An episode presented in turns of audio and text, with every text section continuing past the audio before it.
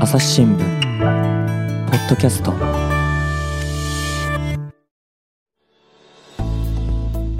朝日新聞の岸上渉です。関西ラジオ界で活躍しているあのフリーアナウンサーの桑原翔平さんにですねあの阪神大震災の時のお話をいろいろ聞いています。えー、前回はですね、あの、大阪編集局の塩谷雄一局長補佐と一緒にですね、あの、翔平さんの、えー、兵庫県西宮市の自宅が被災してですね、大変な生活を送ったというお話をお聞きしましたが、えー、今回はですね、その続きをお送りします。えー、取材者として、えー、被災者の人たちとどのようにして向き合ってきたのでしょうか。え、それではお聴きください。そういうね、生活にいろんな支障が出た翔平さんですけども、はい、一方でその、まあ、関西テレビのアナウンサーというお立場で、はいはい、その取材者としての顔もあったと思うんですけれども、はい、こう、えっ、ー、と、17日はね、その温泉のロケをやって、はい。はいうん、でその後はどなんか取材もうすぐ入ってきました、はい、もう人の手が足らんから、はいはい、ほんで私、報道なんか今までしたことない。うんせやのに西宮在住のカンテレ社員は全部北口駅集合せよ西宮北口駅、ね、つまりその次の日から12時から阪急電車が梅田から西宮北口まで通った通ったんです、そしたらいっぱい降りてくるはずや。片っ端からインタビューしてくれほんで私ビーッと待ってた。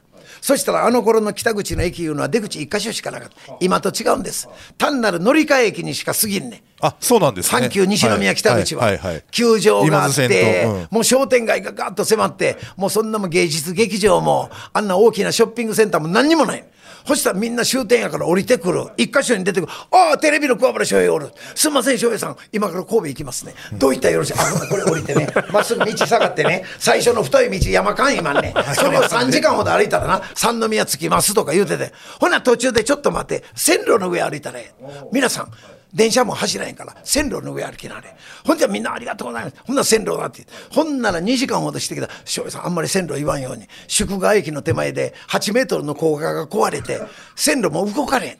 線路やめ線路やめ。そしてもうそれからなんとえー、復興の街という番組がね、カンテレで始まったんです。で、それをお前がやれと。ね。でわし報道で「ええ今のままでも行ったらええからな。夜中の番組でこれがね3か月ずずっと続いたんですよ。3月いっぱい続いたはずですわ。週1回。復興の街言うて30分番組。ほんならネタはそんなも歩いたら何でもネタあるんです、はいはいはい、例えばその阪急宿川の手前行く。ほんな線路歩いてきた人がみんな非常階段降りて行かれへん。うろうろしてる。ほんな宿川駅のこっちの辺でいつも人なんかおれへんのにもう何百人の人がうろうろしてる、はい、そしたらその辺のある一軒の家では表にそのカレンダーの裏かなんかにね、このままあの西の神戸に行く人は、この道をまっすぐ行ってください。最初の太い道を右に回ったら三宮に行きますとか。で線路はこのまま宿川駅を越えたらまた線路は歩けますとか。そんなん書いてる人とかね、はいはいはいはい、うわみんなやってんやな協力してんやな。そういうなのがある。で私なんかもう線路にいたら何でもネタがありますねほんで、バーッと向こうから帰ってくる人がいる。どこ行ってはりました？あ、私今日の朝ね、名古屋からね、もう来ましてん。ほんなうちのね、親戚がね、神戸の三宮の辺におると。心配で心配で、うん、ほんで、もう新聞見たらね、もう食料も水も何もない。だから朝の新幹線一番に乗ってね、水とね、パンいっぱい持ってきまして、ほんな新幹線京都で終わりですね。はははほんな京都からどうしました？そしたら各駅停車がね、甲子園口まで走ってる。その電車がね、もうね、ほらもうドアがね、割れるくらい人が乗ってます、ね、ほんでむちゃくちゃ時間かかって、もう何時間、普通の倍以上かかって甲子園口。で、甲子園口から歩いて三宮行って、ほんで、そのね、親戚の家行って、みんなに渡したら喜んで、喜んで、ほんで、もうそうですか。ほんで今から帰りはりまんの。ほんな帰り、なんで JR の線路通らんと、阪急通ってまんねいや、出る時に、うちの親戚がね、もう今やったらね、甲子園口よりね、西宮北口の方が早い。はいはいはいはい、だからこの阪急の線路歩け言われた。うんうんうん、ほんで、ほんな帰ろう言うた時に、お前が持ってきてくれたな、水の10本か。そのうちの1本持って帰れ。はいはいはい、いや、いらんいらん。これをここ置くために違う。もう今、すべてのな、自販機が壊れてる。うん水なんか変われへんと。ほんならええやねん、神戸六甲山の水が流れとるやん。何を言うてんねん。このな、阪神間いうのはな、山からその海までが5キロか6キロしかあれへんと。水はな、ほとんど流れてへんと、雨降らない。はいはいはい、ね、水があるのは、尼崎の手前の向こう側だけやと。それまでお前水、川の水なんか飲まれへんぞ。で、これ持って帰れ言われて、一本持ってきて、これで助かってますね。あと、西宮北口までどのぐらいでしょうそういう人が、わーっと逆歩いてくる人にインタビューしたら話が出てくるの。あ、これでまた一本できたわって30分。そんなのが、線路歩いてるだけでいろいろある。それはもうあの時はね、もう私はもうその寺というのはあんまり行かなかったんですけれど、スタッフなんかみんな30分番組やから私なしで行っとるわけ。もうあそこの寺行ってきたらな、大変や、もう遺体がもう山ほど本堂に並んでてな、そしてものすごい匂うねと。ほんなもう何にもあれへんねん。もう線香もあれへん。ほんでもう、ほんななんでこれ、あのー、あのな、その焼却場に持っていかないんです、あかん日本のルールでな医者がなそのこの人は死んでるという死亡確認書を出さなな焼かれへんらしいと。せやけどお医者さんがおれへん。翔平お前それ言うてくれ言うてんで私が実はお寺では困っております。遺体はいっぱいあんのにな。遺体焼却場はもう隣の大阪府も岡山も和歌山も奈良もみんな待ってると。せやけれどね、このね、お医者さんがいないばっかりに、お医者さんは今生きてる人を治さないかんねんと。せやから今、このテレビを見てる全国ネットやったから、あのー、土曜大輔八三丸でバンドエイジとやってまして、北海道から沖縄までのお客さん、あの、お医者さん、何の、何かでも結構です。皮膚科であろうがね、もう精神科であろうが何でも結構です。皆さん、ちょっとだけでも神戸阪神館に来られませんか？皆さんの腕はいりません。皆さんのハンコだけがいりますねって放送で言うてボコボコに送られてる。新聞のなんか当初欄にどっかの新聞に桑原翔平がむちゃくちゃ言うとったと。お医者さんの腕はいりません。ハンコだけ欲しい言うてせやけどほんまやそりゃそうや、そりゃそうや、うん。そんなことがあったりね。うん死亡診断書が書ければいいわけですからね。そうそうほんで私、家の近く、宿川小学校でね、西宮の。そこも取材に行ったんですわ。ほんなみんな炊き出しやっとんねん。ほんならうちの近所のおっさんがみんなカレー作っとんねん。おい、カレー作ってんのが、おお、しょえちゃん食べてくれうん、もうちょっとこれカレー足らんなとか言うてんの。それを、ルーが足らんとか言ってんの放送して。ほんならあの震災地に行ってね。いつからグルメ番組の司会しとんねんと。みんな死に物狂いで言ってはんのにな、カレーの味が薄いとかな、何を言うとんねん。またものすごいクレームや。んだ、また次の週、次の週、実はあれ、近所のおっさんがやってましたんで、つい言うてすいませんでしたとかね。だ先ほどその、だから、まずその、甲子園口っていうね、はい、でワードが出てきましたけど、うん、あの、まず新幹線は、新大阪までも来てなかったってことなんですか？来てない。京都でストップですあの頃。うん、もう京都で折り返しですわ。だからみんな京都でも降りて在来線に乗って、はいはい、東海道今でいう東海道本線東海道本線の線それも甲子園で終わり。甲子園口っていう。で終わり。で甲子園口は、ま、その名の通りね甲子園球場のちょっとだいぶ北の方、ね、そうです。そこで終わってもう U ターンですわ、はいせやけど、そういう甲子園口なんて言ったら、そのふ、何、あの、チェンジする線路もなく、来た電車がそのまま戻りよるわけですわ。そしたらその駅が、次の、あのー、立花でも無理。尼崎でようやく対比線があるわけですわ。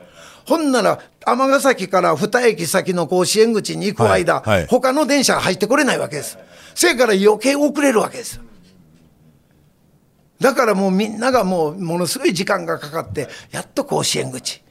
で、甲子園口降りて、だーっと一一目散に神戸方面に歩いて、はい、みんな歩いていくわけですね。だから水だとかパンダとかを持って、はあ、それが何日かしたら船が大阪港から三宮とか、そういうのが動き出して、船に乗って行ってください。そして JR も、そのまま尼崎から福知山線を上の方に行って、で、貝原かどっかで、今度はずっと下に降りてくるに西脇とか通って、加古川かどっかに出てくる線路になって、ぐるっと回って。そうそう、三角形を、はい、というのが走り出した。でもその最初の2日3日はそんなん全然なし。阪神間だけがもうストップしてるわけですよね。はい。だからもう阪神間神戸が止まるということは、もうどれだけその先の人はもう苦労するかという。交通のもうあれは全く無理もう当時からね今でもそうですけども、はい、大阪のベッドタウンといいますか、はい、皆さんそのね翔平さんもそうですけれども、はい、その大阪の会社に通う人たちがあの辺に住んでと、で非常にこう住みやすいところでね、あのー、買い物もできるね、学校も充実してる、っていうところが、そういう被害にあった。ということです、ね、どこがもうな最高級住宅地やねんというもうそんなんでしたわ。はあ、であのー、今その線路の話出ましたけど、はい、これ大だから今、ね、阪急と JR 出てきましたけど、はい、もう阪神、もう全然だめですよ。あれですもんね、もう、効果がバタンと倒れてて、はい、今でも、はい、あの、出てます、はい、写真で出てきます、だから阪急だけが北口来て、JR は甲子園口、もうそれだけです。阪神は全くだめ。はい、もうだから西宮から、もう神戸までは、もう全く、もう動き、歩くしかないということなんですよね。それしかないって。うん。はあだからバスなんかもあのー、神戸の精神ニュータウンというところにアナウンサーが一人住んでたんですが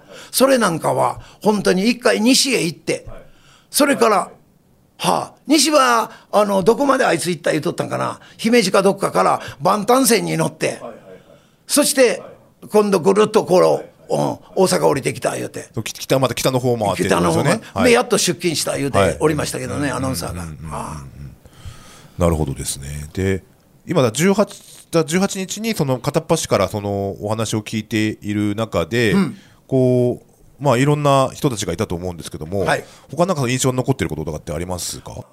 あの特にその当時さ先ほどねそのいろんな人たちがその、はい、えーと、名古屋だとかね全国からそうやって物資を持ってきた人が、はい、でこうやっぱ安否を確認するっていうところがまた一つこう、関門にあったのかなとね、電話がまず通じないですから、うね。うんうん、うちの娘がちょうどアメリカから、はい、えー、その当時あのアトランタで大学行っとったんですわ。ほんなそれをニュースで聞いて、家に電話して電話して、そしたら一番に聞いた時最初つながって。お母さんどうなん？大丈夫や！言うたらすぐ切れて、もうそれからもう2週間全くかからず。それから最初にもう電話聞いて、命がああの大丈夫や言うの聞いて、ほんまに安心したい。一切連絡つかない。それはだからアメリカからだけではなくて、国内でもみんながいろいろ聞いてくれたんやけれど、つながらない。もう電話はね、ほんま大変でしたね。安否はわからない。だからね、よくラジオでね、あのずっとあの当時、えー、ABC なんかもね、もう誰々さんは元気ですとか、だっとやってたいうのがものすごいね、受けた言うけれど、ほんまその通りやなと思う。テレビもね、全然動けないし、大変でしたわ。うんだその取材をしていく中で、例えば公衆電話だとか、はい、その辺もこうなんか列ができたりとかするわけ公衆電話、あええ話聞いててくれる公衆電話で取材したのがね、JR 住吉駅にね、公衆電話が5台ほど並んでまして、ボックスで、長蛇の列ですわ。もうほんまにその列がね、国道2号線まで100メートルぐらいあるのかな。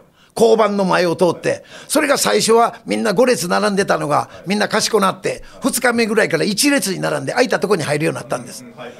そしたらね、そのね、なかなか長い電話があった。ら、みんな後ろ叩きよんね、早く連絡したいから。はいはい。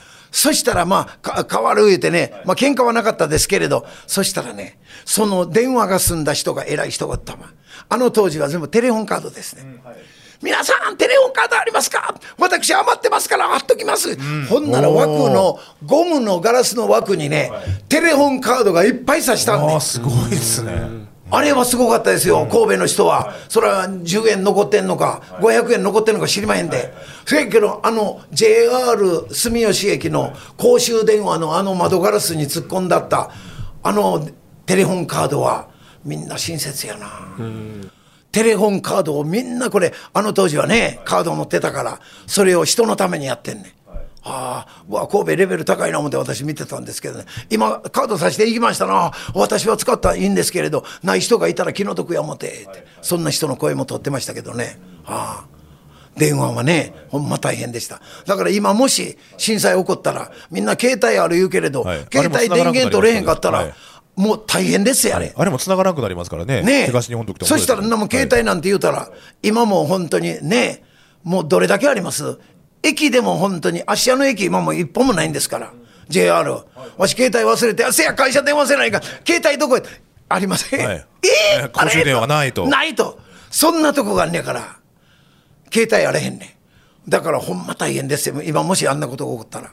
ね、いや今だからそのちょっと話ずれますけどね今携帯何事も携帯頼みになってるじゃないですか、はい、で電気も貴重だと、はい、で例えば情報を得るのに、うん、そのなネットも何も危険となった時に、はい、こうやっぱやっぱりそこで活躍しなあかんのはラジオと新聞なんちゃうかなって、ね、ですよね。それは新聞のあの、いわゆる号外がどれだけ助かったかいう人いっぱいいたもん。三宮なんかはね、もうあの時はもう神戸新聞今まで読んだことなかったけど、これで初めて読む人がいっぱいおったんやから、神戸新聞地元やからいっぱい配ったんやね、あれ。朝日新聞は朝日新聞はその時は知りませんでしたけど、神戸支局はどうやったのか。はい、はあ。神戸支局もすごい被害でしたね、ね。阪神支局も棚の荷物が全部、ね、どこもね、はい、私は18日に入りましたけど、入りました、はい、あ。ほんまにそらもんなも工場が、そんな病院のあのもあの当時はね、神戸西病院いうのがね、ものすごくクローズアップされて、もう1階、2階、3階が一つになっとんねやから、もうそんなのがいっぱいできてるから、これ。ね、病院も大変。だからもう、駅のホームで点滴とかそんないっぱいありましたから。学校なんてもうほんまに臨時病院ですよ、あれ。ほんまにこれね、もうえらいことになってるな、いうのがありましたね。はい、うん。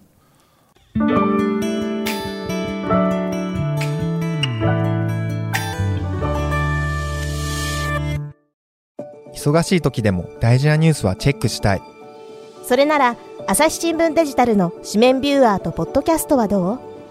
紙面なら見出しの大きさで大事なニュースが一目でわかるし、ポッドキャストは通勤中でもながら聞きできるよ。いつでも、どこでも。朝日新聞。あの、例えばその中で、はい、身内をなくした方とかっていうのも、やっぱりおお身内をなくした方とかっていうのもいらっしゃった。いっぱいいますよね。はあ。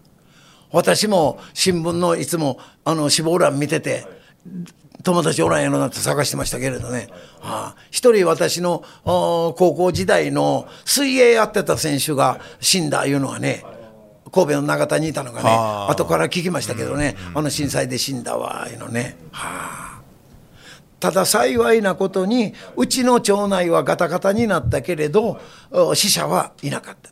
はい、みんなもうね家が潰れたとかそんなんだけでよかったですけれどね。あれですか翔平さんあの阪神大震災ってボランティア元年と言われていて、はい、ボランティアもたくさんいたと思うんですけど。もういっぱいそれは全国から来てくれた。すごかったですよ。ほんまにもうね何県から来てくれたんか知らんけれどみんなあの瓦礫片付けがもう大変やったんですわ、はい、どこの町内も。うちらでも家壊れてる人がボランティアが来てくれて助かった言ってたもん。もう全国から来てたですねあの時。ほんまにみんなもうそれは毎日毎日あの報道を見てたらもうどれだけひどいのか。で私がちょうど1週間目に美濃加茂市で講演があったんですわ。ほんで私は講演はやっぱりもうねもう約束してるしましてああ震災の最新情報みんな欲しいやろなと思ってそれで行ったんですわ。ちょうど新幹線は新大阪からあのねそのその頃1週間目は動いてたんかな。ちょっと待って。京都から乗ったんかな。どっちやったやろそして名古屋で降りて中央線で美濃加茂市行ったそしたらいきなり講演会やのに「小原翔平さんようこそ美濃加茂へ」ありがとうございます。そしたら担当者が、まず風呂入ってますか、はいはい、ありがとう。うちにね、有名人言うて風呂入ってます。風呂用意してまんねん。あ、そう、ほな入らしてもらいますわ。家順番でなかなか入れまへんねん。せやけどそんなことして。ほな私の震災の話よりも、よう来てくれた全国で、うわーすごいなこんなみんなね、震災のことすいません。心配してくれて思い出したわ、あの時。もうほんまにね、うわ、ただ一人そんなもんね、何百人と住んでますがな、んなもん。ね、神戸や阪神間に。せやけど、そこから公演のために、新幹線ではるばる美濃加茂市に来てくれたと。それで拍手した。もうあの時だけはね、私別に震災の担当者でも何でもあらへんねんけどね、こんだけね、その阪神家から来たいうことにね、皆さん同情してくれてはんねと。うわみんなの思いってあんやな。ね、その、このあの時会場に来てた200人か300人か知りませんけれど、あの美濃加茂市民は全部初めてその震災にあった人を見たわけですわ。ほんな私が元気に喋ってる、よかったな。もう帰りなんかね、いつもね、あんなもん公演終わったらね、さよならですわ。ところがみんながね、私の帰るのを待ってくれてね、美濃加茂市のあの車が美濃加茂の駅まで送ってくれて、あんなね、盛大な拍手でね、送ってくれた生まれて初めて。うわ、美濃加茂市の人で親切やなと。もうあの時はほんまにね、あの、うわ、こんな風に震災のことをみんな思ってくれてはんねやなと。はあ、思いましたわ。はあ、もうあの時の話なんて震災の話だけで終わりですわ。テーマなんか飛んでるんで。せやけどそれで喜んでくれはったという。私は今までもう何百回か講演行かしてもてますけれど、もう一番印象に残る講演かも分かりませんね。美濃加茂市で震災後1週間目にあったというあの市民会館は。はあ。なるほど。まあそうやってね、やっぱ日本人の温かみがこう身に染みて分かったと。いうような感じだと思うんですけど、はい、先ほどそのまあ震災の街リポートの番組ですか、はい、をやられていて、ね、はい、であのこれ例えばですね普段まあ当時ね、うん、あのババラエティーのそのイメージが強い翔平さんがですね、こうやっぱり被災地を取材することに対して、こうやっぱりさっきのカレーのクレームじゃないですけど、なんかいろんな言われることはあったわけですか？ありました。もうそれはカンテレの中でもありました。せやけどやっぱり私は私で、私が真面目な放送してても誰も喜ばない。そして私が取材に行ったことで、うわ、翔平の挑戦、挑戦、翔平の挑戦の桑原翔平やってきた。言うたらみんな握手やったり、写真撮ったり、これにサインしてえな。それで行くことによって喜んでくれてはる。そしたらそこで深刻な顔して、ここでも何人の方がお亡くなりになりました。という普通のアナウンサーでやるよりも、皆さん、もう負けんと頑張りましょうな。うわー言うてる方がね逆に私の価値はあんのちゃうかいな。いやさっきのそのねカレーのいじりにしたって、はいはい、これ日常で言うたらさこう当たり前のいじりだよ、関西にしてみたら、はい、ねでもうまいみたいな話なわけでしょ？だなそそういうこうキャラクターがあっての、はあ、こうリポートなんだろうと思いますし、はい。うんだだからこそなんか言ってね、はあ、こう明るくして元気にして喜ばせてあげたいという、はい、宗谷さんの気持ちがね、こうすごい滲んでたのかなっていうのはすごい感じます、ねはい、それがなかなか当時は分かってもらえない。もうみんな一斉にやっぱりそういうことをはしゃぐのはあかんと。人がいっぱい死んでるのにな、はしゃぐって何やねんと。しもうその被災された人が作った料理を味が薄いってどういうことやねんと。もうぶわっともうそれはもうちょっとこれは言わしてくれと。実はあれ隣のおっさんでんねと、はいはいはい、いつも一緒に遊んでる人やと。というのを次の週はエクスキューズで言いましたけれどね。せやけどそれはなかなか理解してもらえない。それはアナウンスの中でももうそれはもう帰ってきたらもうね、私の後輩ですけど、山広なんか、はい、山広さん。あれもはしゃぎすぎ山本博之アナウンサーね。はい、あれははしゃぎすぎですわ。はい、せやったかな。ほな注意するわ。ほな岡林、また後輩が、それが翔平さんのええとこやから、絶対あのまま行く方がいいですよって、アナウンス部の中で喧嘩しとんねん。せやけどあかんと。山広はやっぱり注意しよった。翔平さん、あれはね、やっぱりね、はしゃぎすぎです。あやっぱり震災ですから。翔平さんも被災者やけれどそんなんは出すべきやないと、うん、お前偉いな。お前そこまでな。お前やったらそうするやろ。俺はできひんね言うてね言うてましたけどね。ありましたわ。いろいろと。うん、いやだそういう翔平さんだからこそこういうリポートの番組に抜擢されたんだろうなというふうに思いますよ、ね。はいはい、だから3か月もね3月いっぱいまであれ続いたんですわ。普通やったらもうね1週間でねやっぱりこいつあかんわになったと思うんですけれどまあ一緒に行ったディレクターもそういうあんまり深刻なネタよりもちょっと震災の中でポッと笑えるようなネタというのでこれやろかあれやろか言うてくれたんでねよかったんですけどね。なんかそのやっぱり何人が亡くなったとかその、はい。ね、ご身内を亡くされた遺族の方の話だとかっていうのは、はい、まあ、テレビの、ね、ニュースだとか、はい、あるいはそのこう新聞だとかでね、はいはい、たくさん出てますけども、はい、こうそれだけじゃないわけですよね、被災地の姿っていうのが。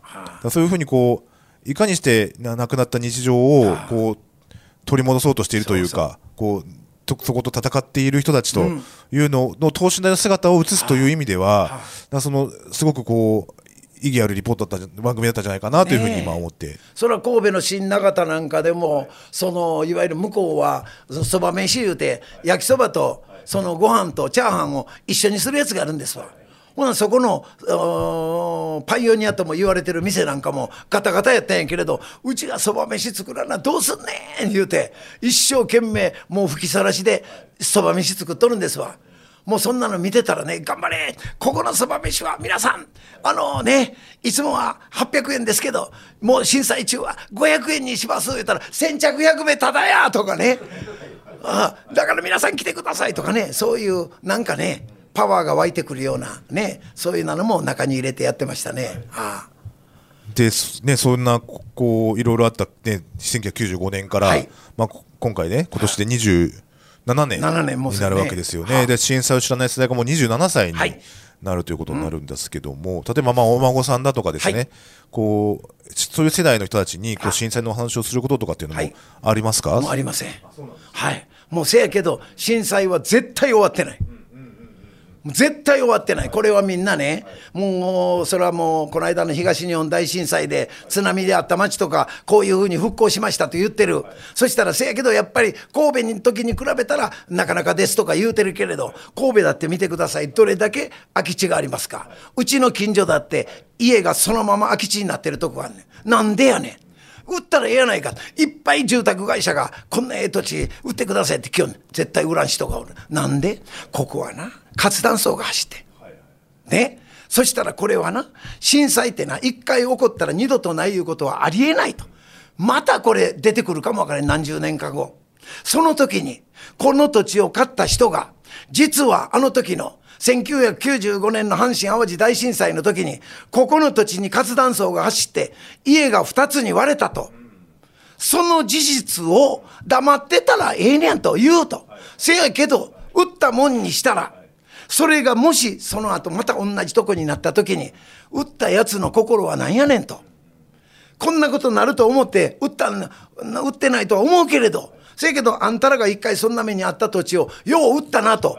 思われたら私はたまらんと。せやからこの土地は私が税金を払える限りは売らんとこうという人がやっぱり中にはおんねん。そういうの見たらね、やっぱり空き地があちこちにうちの近所でもまだありますよ。うちの前もそうやけれど。せやけど空き地のまま。それはなんで？やっぱりその土地を持ってる人にとって震災は終わってないいうことですわ。ああ、せやから何気ない空き地を見てみんなバーッと買いに行く。せやけど売らない人がいる。それは頑固で売らないの違う。土地の値上がりを待ってんの違う。もしそれを売ったら、そこに震災がまた起こったら、自分の心が耐えられへん。そういう人もいると思うと、ずっと JR 乗ってて、もう神戸でも空き地をパッとたまに見ると、ああ、そういうふうにして、今も売れない人がおんやろなと思って、そこの土地の持ち主って偉いなと私は思いますけどね。ね、あるいはね、その、はい、家を建て直して、また負債を抱えたりとかですね、はあ、そういう人たちもいっぱいいるわけですよね。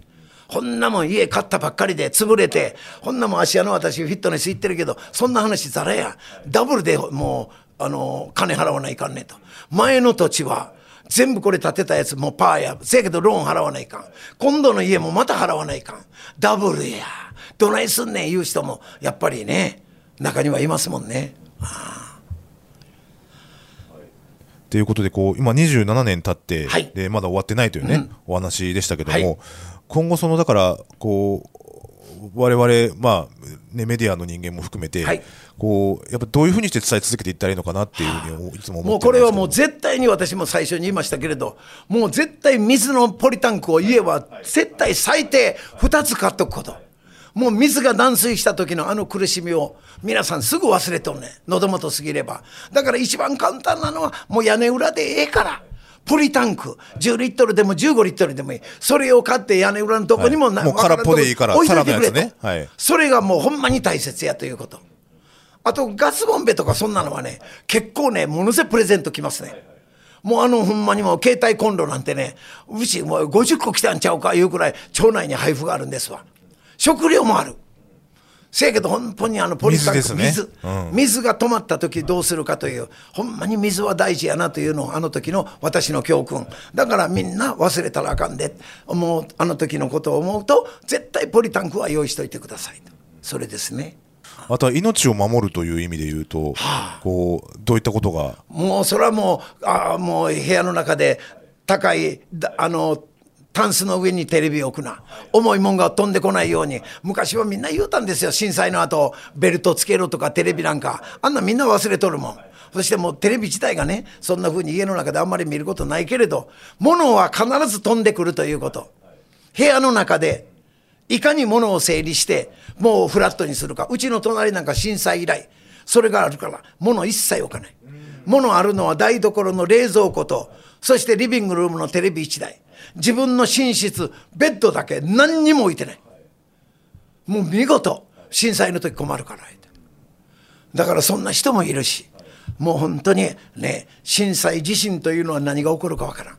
その時に。もうどこで起こるかわからんそうね、もう自分の身を守る。うんうんほんなも蛍光灯一個と一個が落ちてきて、それが足元に落ちたらいいねんけれど、頭に丸いランプが、そんなもんネジがしっかり止まってるかって分からへんねん。震災の間でグラグラしてドンと落ちてきて、落ちてるやついっぱいいるんですから、あのでっかいサークルが、ライトが。それが、おお、よかったわ、ベッドの横に落ちて助かったとかね。さっきの鏡もなんか鏡もそうですよ。鏡もあんなうちの飛んできたやつも。あんなも鏡だってあんなもんねなんか抜けない。それが抜けて飛んでくるという。ほんまに地震は恐ろしい。だからみんなその常にね物が飛んでこないこと。それもう余計なものを置かんこと。これは重要だと思いますね。あれですか翔平さん講演活動よくされてますけど、はいはい、震災の話をされることが多いんですか？震災は今でもだから言いますね最後に。どこでも言いますね。だからもうこれは私の場合はもうそのとりあえずポリタンク忘れ絶対持っときなあれやと。今持ってる人いてほとんどおれへんのほんまに水は必要なんですわ。はあ、震災の話は、うん、それとあとはもうね、あのもう身を守ることを言うてても何起こるか分からへんから車乗ってたら終わりですし。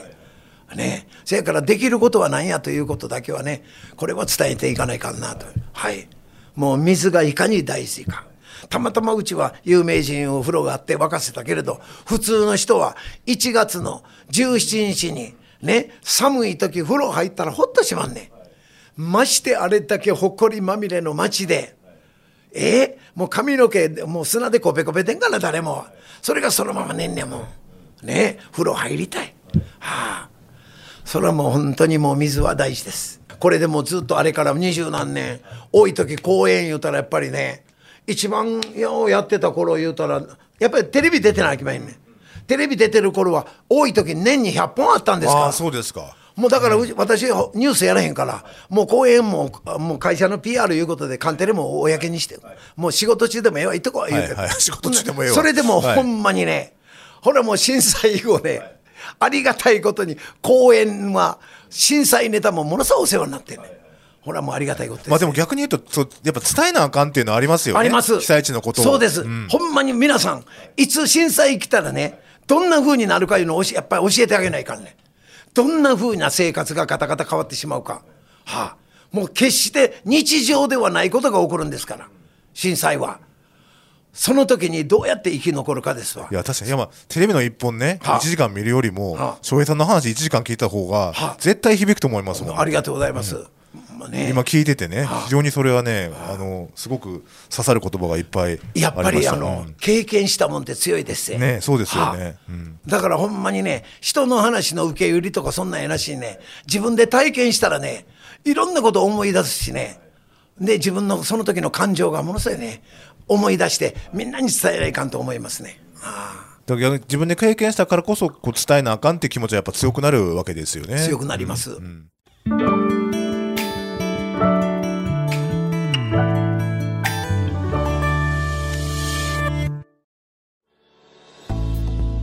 はい、ということで、えー、関西ラジオ界の重鎮、えー、フリーアナウンサーの桑原翔平さんに、えー、阪神大震災についての話を、えー、2回にわたってお伺いしてきました。